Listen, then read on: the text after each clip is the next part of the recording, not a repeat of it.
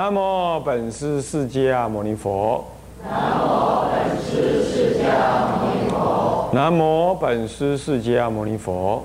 南无本师释迦牟尼佛。无上甚深微妙法。无上甚深微妙法。百千万劫难遭遇。百千万劫难遭遇。我今见闻得受持。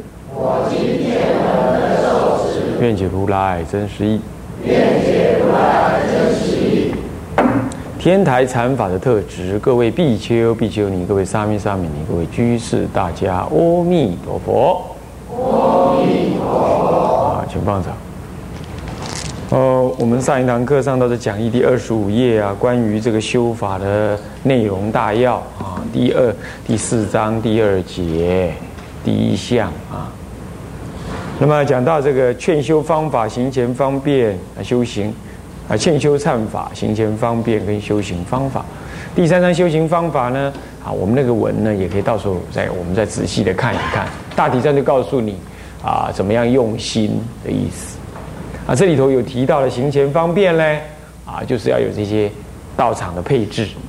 啊，那当然了，在原来的方等忏里头有提提到了这个上进式的使用。跟我刚刚跟我在上一堂课讲的稍有不同，他就是说他把那个熏香跟淋香汤放在上下净寺，好啊，那么在上净寺当中呢，就只是说放着那个什么呢？那个衣服，好，那让你去穿，同时呢衣服可能也熏一下。那我在实际的操作上，这样可能稍微有困扰，因为因为一方面淋水，那一方面又要点香，那很可能你把它弄湿了、潮湿掉了。啊啊！所以这就它的原意来说，其实这个把香放在上进寺，就再下一间啊，然后最接近这个禅堂，这其实是都还可以的，还可以。它意义上是没有什么不行，而且比较好操作。当当他提到那个香是熏足啦，香是熏那个足啊，其实它香是熏一切。好，香来了，你到处去，就是你的足也可能要在这个香烟上面这样。动一动一下子，让大家熏一熏，就代代表，因为足脚底板不容易熏得到，你踩的脚底，这样你都是熏脚底板以上。现在你要脚往上去，连脚底板也熏，表示你身上每个地方都熏香。是这位这样了解吗？啊，那你说那平常嘞？平常算了，你就不用再涂什么香了啊。这个是不要随顺我们这种。啊，想要涂香的欲望，这是我们正在修的时候才这样啊！大家啊要能理解啊。好，那么再来就以上一堂课也提到了第四章里头开始进入正修行。正修行的第一章还严禁道场，那你们想，那前面不就是已经行前方便？那里不是我有七天的预备期？那我不就在严禁道场了吗？我说过了，其实这严禁道每一天都要这样进行，每一天都要进行。那讲到这进行，我们又回过头来讲。那这样的话，我每一天都会把新的香花，或者隔两三天我就把花儿带进去。那我不是从厕所那边带吗？我刚刚讲厕所进入浴室，浴室进入下进室，下进室进入上进室，上进室进入禅堂，禅堂进入灌堂。这个说法是这样连的这样说。其实它厕所是说，当我们都进去的时候是这样。可是其实它真正进出，它事实上是可以从这个啊。什么？这个下进士，我上堂课记得我讲是什么？浴室不是，是从下进士那里又多一个门，可以从那里出来。换句话说呢，你的衣服呢，你的衣服必须要在什么样？在下进士里头，从浴室里头呢去穿好那个换你从禅堂出来的时候，你必须在上进士把那个忏服有上进服啊脱下来。到了下进室，然后再到浴室去，把你原来的对外的那个衣服啊是怎么样呢？呃呃，穿上，然后呢才进入到回过头来从上从下进室出来，这是可以的。那也可以直接从浴室就这样出来，这样了解吗？啊，然后你也可以从什么样？从浴室这样进去。那浴室进去要去厕所，然后再转弯到厕所去。厕所完毕了，最好连着到浴室，浴室连着到上净室呃下净室来，啊下净室来淋香汤，然后才进去熏香，然后才会进去，才要再进去，是这样子啊。那么接着再问呢，那个刚刚我也稍微看了一下，那个文里头还提到了一个所谓的上净服、下净服，还有一个什么呢？这出外的服装，这是在什么情况？这就说你厕所离他很远，你懂吗？你进厕所也不能裸身呐，对不对？对不对？你得还得得穿个衣服，那这个衣服就是另外一个衣服，这包括下净服都还不是，是在这样。那你你穿的那个衣服，穿的衣服走到浴室来，在浴室当中再换成什么呢？换成一般穿着的衣服，一般穿着的衣服，是这个意思啊？是这样。如果厕所相连，那就没有，就是两套而已。你的下净服平常穿出去，乃至于到斋堂去吃饭都可以，都可以。他只要求你进厕所的时候呢是连着的话，那你就不用这样，啊，就不用这样。所以换句话说，基本上你是两套衣服是够的啦，是可以运用的。不过这个也是在你专修有那因缘了。好，这样子。那么再补充一下，然后再来严禁道场，严禁道场，每天都严禁，那么送供水什么什么都都做了，然后再来呢，净身方法，一日三洗浴，他提到了这个观念，啊，在什么时间洗浴？我刚刚有提，上一堂课有提了，那到时候我们再有所适当的修正，我们再跟大家讲。啊，因为具体上。有可能我们在运作上有有些差降，有些不同，那没关系。但是以三洗浴为原则，一天洗三次为原则，啊。这里头啊，还在提到一件事。那么这个忏堂跟灌堂怎么造？怎么造？那就去房子去造啊，是不是？那就去造房子。对世俗人，我们世俗人来讲的话，可能你是没办法了。哦，阿领导的绑经。挪都挪不出来了，对不对？你还 还搞什么进士上进士？那当然没有办法。那这样怎么办嘞？好歹你有一间浴室呢，是不是这样子啊？那就把浴室当做下进士，也当做浴室，也当做厕所，那大家就用完。可是你那个上进士你怎么办？你就在你的那个佛堂或者有套房的，当做禅堂。那禅堂跟灌堂又合并。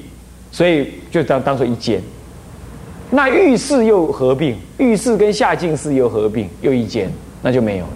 那剩下来唯一就是那个上净室，那怎么办？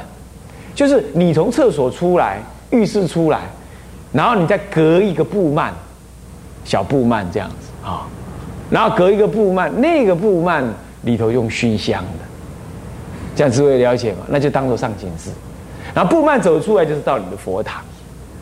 所以布幔那里是遮止的，看不到佛的，佛也看不到你的。那你衣服脱在脱在那，你衣服你上镜服就挂在那里，啊，这样可以。就是当你只是在家里有一间套房的时候，那个时候我连套房都没有，啊，我那只我那佛堂非套房，那怎么办？怎么怎么办呢？如果你真的想要做的比较如法一点，没关系，你就浴室一样当做是至少到下净室那样。那么怎么办呢？怎么办？假凡家里的人嘛，你就把浴巾包着，啊，那干净的浴巾包着，走进那个佛堂。不过佛堂还是要隔，还是要隔，隔那一半。那在那那另外那一半就当做熏香的上净室，那衣服也是挂在那里，连衣服一起熏。啊，那时候再把那个很干净的浴巾拿下来，好拿下来之后呢，然后呢再熏熏完了啊，穿上的上镜服，上镜服，然后进去拜忏，拜忏同时也在原地呢念念佛，然后在那里静坐修止观，就等于进入观堂，这样懂吗？照说要忏堂观堂两间嘛，现在也当做一间，是这样，然后要出来呢，也是走过这个帘幕。啊，衣服都脱下来，脱光哦，然后再用什么？浴巾包起来。家里没客人，没没其他人才出来啊，有其他人就不要出来啊，没有外人才你才出来哈，然后再包着那走进那个浴室，换上你的平常的下镜服，这样子那就那就正常了，那就出来出来用餐，用完餐了稍稍休息一下，一点钟就得在干活了哈，不能搞到两点睡到两点半 这样子，那这一天就挂了，是不是这样子啊？那好，那么那么这一点钟稍微休息一下啊，那休息怎么休息呢？你躺下去睡睡死了，上起不来，有可能会这样，那你怎么休息？惊醒，在佛堂里惊醒，惊醒完了之后，你真的有点累，真的有点累，你就跪下来，跨鹤坐，就是坐在臀部坐在那个脚跟上面，想念念佛啊，稍微打盹一下，时间差不多一点了嘛，是不是这样子啊？你十一点左右，十一点左右用斋嘛，用斋嘛，用完斋差不多将近十二点，你还稍微弄一下，然后然后就剩下一个小时休息，你大概就这样。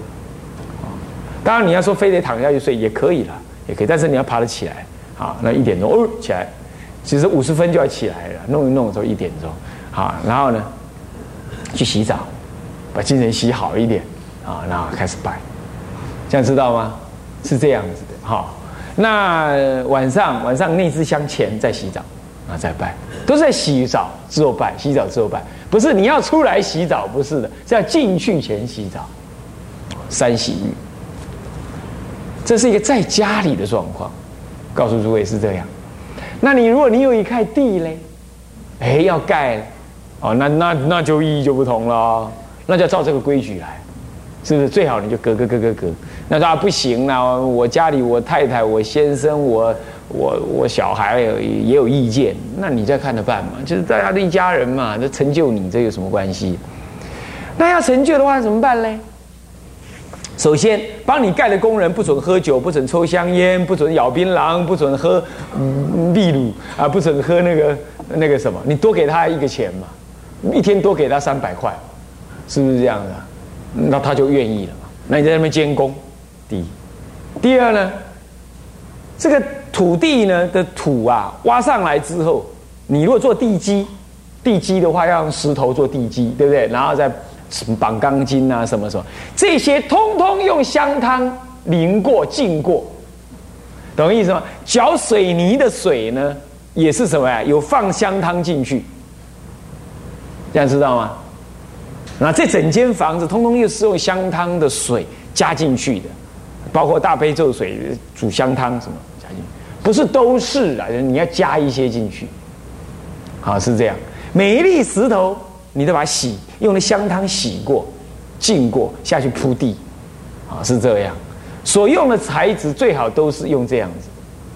然后呢，工人不能够抽香烟，什么什么什么都不可以，啊，那这样子之后做完了，关关起来，不能让人家进去，好。然后呢，外面要围得远远，围一个圈圈大大的，让人家连靠近这个禅堂都没有机会。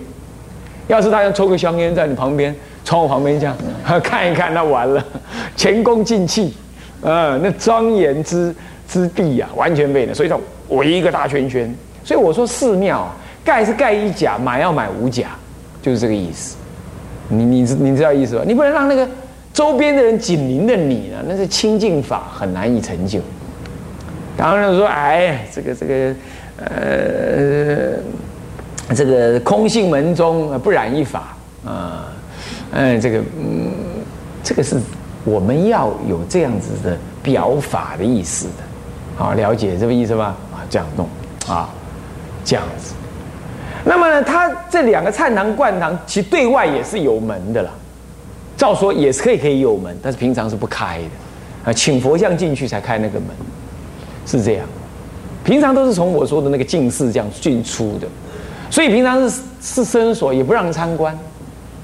要参观可以，完全按照那个样子，洗澡、淋香汤、熏香、换衣服进去观察、进去参观可以，所以这是标准的密谈的那种概念。他平常是不让人家进去，没什么特别，里头也没什么怪异，但是因为他要清净，窗户啦什么啦，只要有动到里头又动到水的，通通是香汤淋过。那每一个要装上去的东西，都是用香汤水所弄出来的那个布啊擦过，是这样子的，好是这样。当然最好啦，工人你也发给他一套什么呢？这个中挂，让他去那里做，因为拿走拿害逃，假困掉，呃是这样，啊，那么呢，你要知道，以前的人送，以前的人写《法华经》，做这种忏堂，他怎么做？他那个以前用木屋，那木屋呢，那个木头呢，他在十多年前就开始叫人家种，种的时候就用香汤去种，种好了之后呢，找好的工人来裁了，去去让它定性。然后开始这块地看好了之后呢，那个地呀就挖三尺掉，换新的土，新的土都是由香汤这样浸过，打石。工人当然就像我刚刚要求这样，他连材料都这样，好恐怖，我们现在做不到。然后写一部《法华经》怎么写呢？就在这个房间里头，干净的房间里头呢，他跪在那儿，顶着香盘。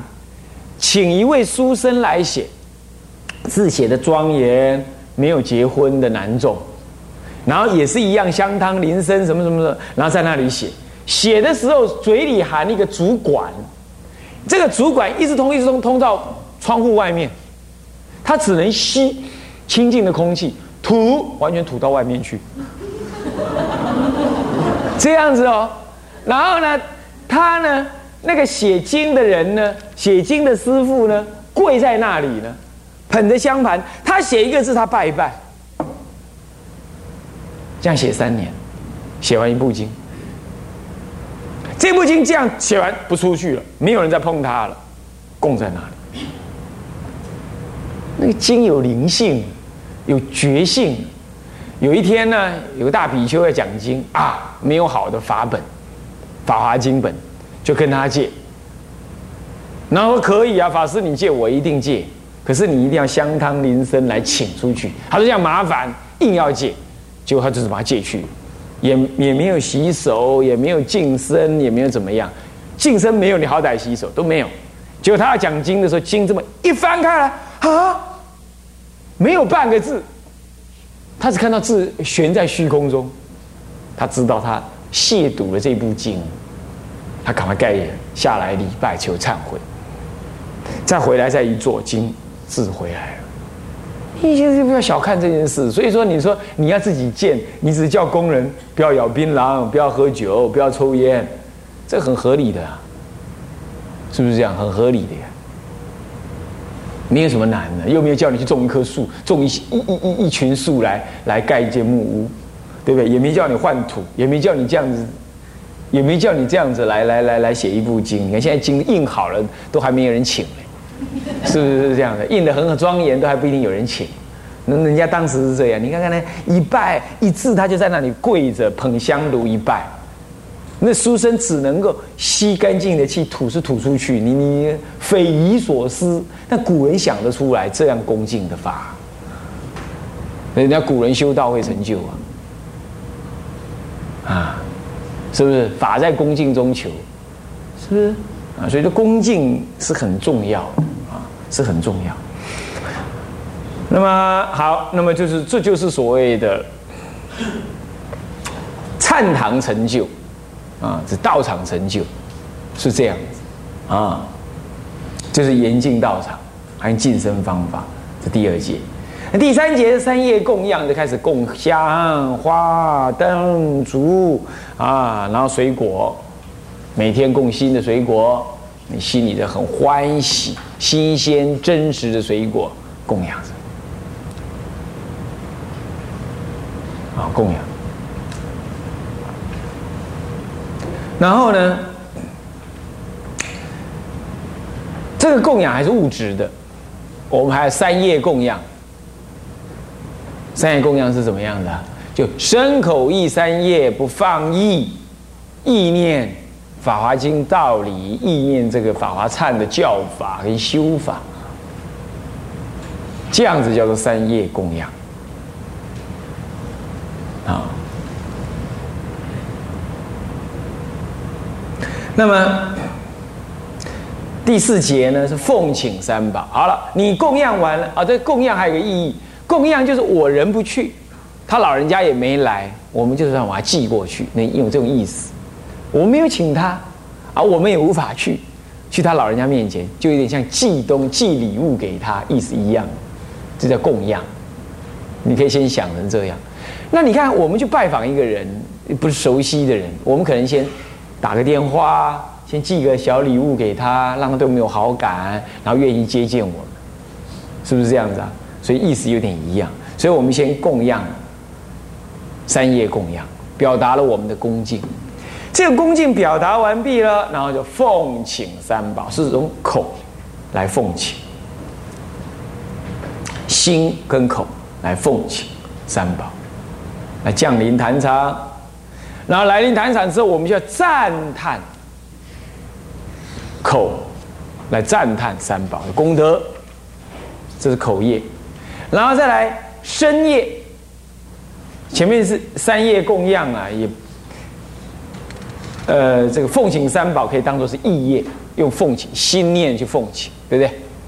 到了赞叹三宝是口业赞叹，到了第六节礼敬三宝是身业礼敬，就是总摄为前面第这个第三第三节的三业供养，再开为身口意，身呃意是奉请，口赞叹，身礼拜。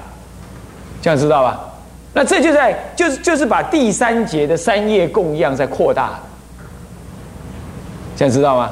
啊，是这样。同时，它也有它的意义的。首先，你看，你奉请来的时候，你赞叹，你就意念了佛的功德了，对不对？那赞叹完之后呢，再怎么样礼敬，赞叹完毕要礼拜，是不是这样？礼敬的时候就更加加深你心里的这种什么恭敬感，将身体去礼拜。那是把你的身心都调熟，对不对？这样一调熟之后，开始就可以怎么样？发菩提心。所以第七节开始啊，虽然说第一项是忏悔六根，它中间有一个接存点，就是发菩提心，起逆顺时心。哦，这最重要。摩诃主观说啊，如果你拜忏根本不起这个逆顺时心呢，逆生死流。跟顺生死流逆那个十种顺生死流的心，这波无因果啊，这个这个这个狭尽恶友啊，不随喜他人，然后呢分妄分人我，恶见怕人得知，然后呢复藏过失等这十种恶见，这样知道吗？那不畏惧恶道，嗯，叫你卖假槟榔，啊，你都要吃。啊，今麦食食啊，啊，食好死看下死无食啊，好了，今麦食是要死呀，啊，你都艰苦啊，是不是这样子啊？就是我们不会饿到，明明抽香烟是得肺癌，是比那没抽香烟的大过三四十倍、四五十倍的几率，管他的，反正抽香烟那么多，要不要那么倒霉轮到我？这不是你倒霉，他倒霉啊！这只要你干了这个事，就一定有问题，就一定会。会死翘翘，会会会会会会得病的，对不对？谁愿意这样？但他就是习惯习惯，对吧？是不是这样子啊？你说可不可怜悯呢？可怜悯，要你要讲他可怜悯，我们也可怜悯是不是这样？你看无量劫来，我们就在那里怎么样贪嗔痴爱，是不是这样？最大的贪男女，其次的贪名利，那呢都为这个事情死得很惨。所以佛经上说。要是为这些事情死的那个流的血、流的泪啊，有四大海那么深。我们无始劫来众生，就为了这个财色名食这样子而流血流汗哈，流汗有四大海那么多，流的血有四大海那么多，流的泪也有四大海那么多。哦，他讲讲流泪，还特别提的是爱别离、生离死别所流的泪而已哦。你看看，你这辈子留下生离死别的泪有几个几管的那个什么试管啊？差不多那么多。那你想想看，他我们累劫以来，竟然这个小试管可以累积成为四大海那么多。你看看我们累我们轮回多久？那我们都在一再的干这种重复的事。所以我们跟那个抽香烟不怕死的人，基本上有什么差别？有什么差别？没有太大差别。